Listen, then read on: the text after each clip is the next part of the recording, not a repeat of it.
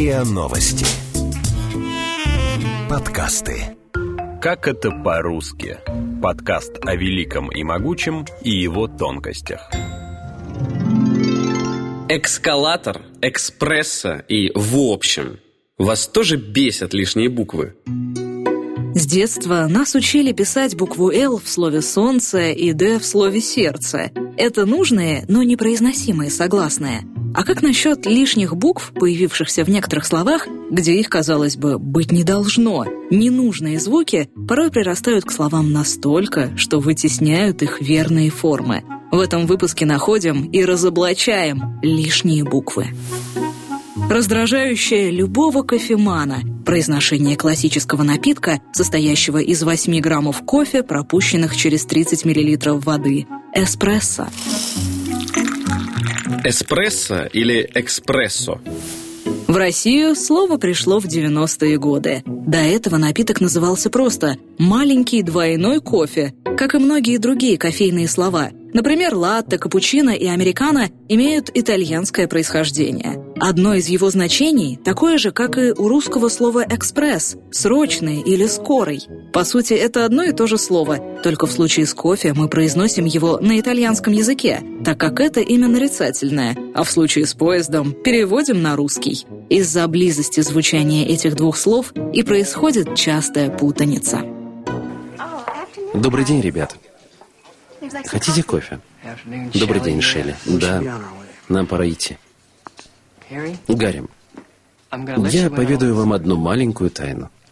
Каждый день, один раз в день, радуйте себя подарком. Не планируйте его, не ждите его, просто позвольте себе получить его.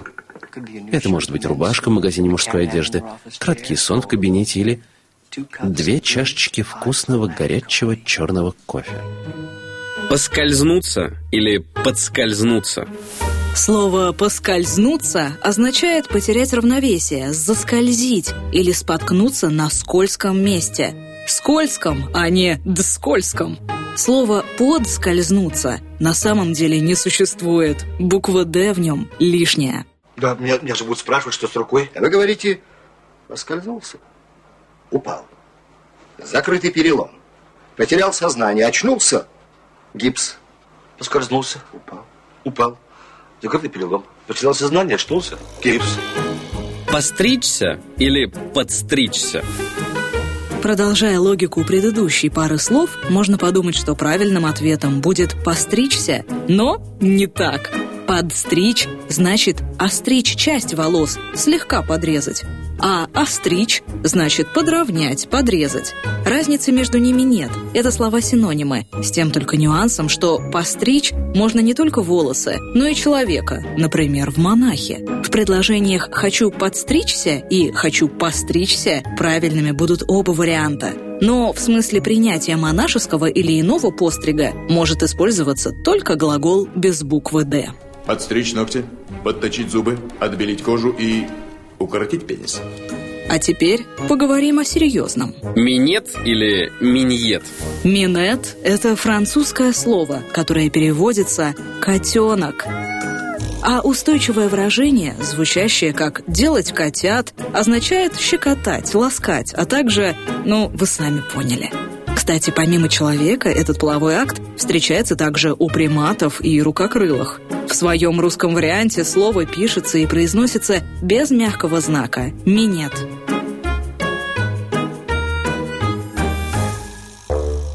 Следующее слово, где могут скрываться лишние буквы, это Орангутан или орангутанг?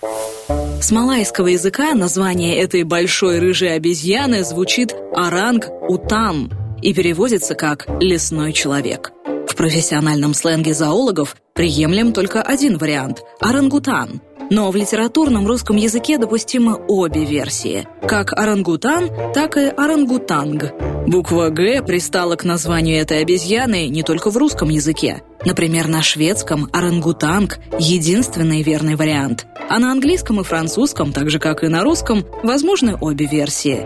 Интересно, что на оригинальном малайском «утанг» имеет совершенно другое значение и переводится как «долг». И если сказать «аранг утанг» малазийцу, то он услышит что-то вроде «человек-долг». Тетушка Чарли из Бразилии, где в лесах живет много-много диких обезьян. Еще одно слово с кучей лишних букв, которые, кажется, рассыпаются в произвольном порядке. Дуршлаг, друшлаг или душлаг. Название этой кухонной утвари пришло к нам из немецкого языка. «Durchschlagen» означает «пробивать насквозь», а сам предмет «Durchschlag», пройдя русификацию, превратился в «Дуршлаг». Буква «Р» в нем совсем не лишняя. Давайте разберемся с еще одним кухонным аксессуаром, любимым всеми, кто любит печь, томить, подогревать и подрумянивать. Противень или противень? Скорее всего, это слово также имеет немецкие корни и произошло от «bratpfanne», которое означает «сковорода». В 17 веке оно стало вытеснять бывшие в обиходе русские слова «судок» и «латка», которые в то время использовались для приготовления блюд в печи не ложащееся на русский слух «бхатфане» постепенно искажалось, и, вероятно, под влиянием слова «против», и изменилось до неузнаваемости, став противенем. Господи, а утка? Да если взять молодую утку, которая только что по первому морозу литку хватила, да и жарить ее на противне вместе с картошкой – да чтоб картошка была мелко порезана, да чтоб подрумянилась, да чтоб пропиталась утиным жирком, да чтоб... Черт, черт, все. Ну, господа, мы же... Ах, черт. Да, я, пожалуй, и утки поел бы. Экскалатор или эскалатор – еще одно иностранное слово, пришедшее из латинского «скала», то есть лестница. Соответственно, транспортная машина в виде движущихся ступенек называется эскалатор. В общем, буква «К» в нем бесспорно лишняя. Кстати, а как правильно? В общем.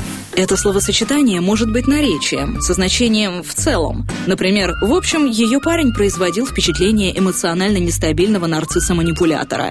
Может быть, вводным обобщающим словом. Короче, с тобой все понятно. А еще может быть предлогом с прилагательным. В общем вагоне пахло курицей гриль, колбасой и королями дорожных запахов, вареными яйцами. Во всех этих случаях писать словосочетание нужно раздельно и с одной буквой «о». В общем. Коскальки или коскальким? Местоимение «сколько» склоняется по всем правилам русского языка, в то время как «скольки» не является никакой формой никакого слова ни в какой части речи. Проще говоря, такого местоимения не существует. Правильно спрашивать «ко скольким мне подойти в офис?». При этом ударение будет всегда падать на первый слог. Перетрубация, перетурбация или пертурбация.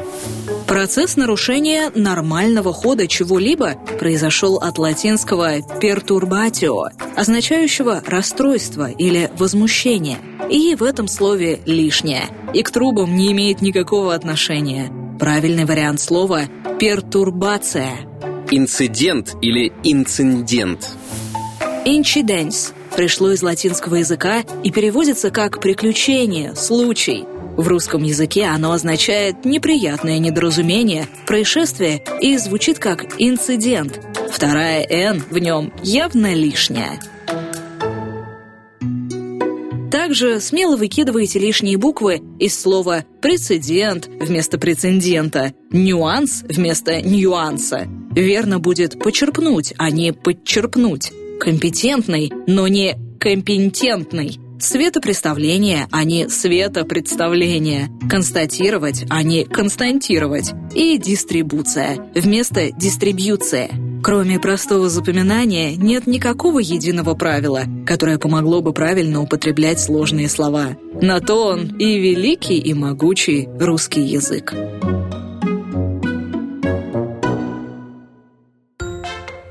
Вы слушали эпизод подкаста «Как это по-русски».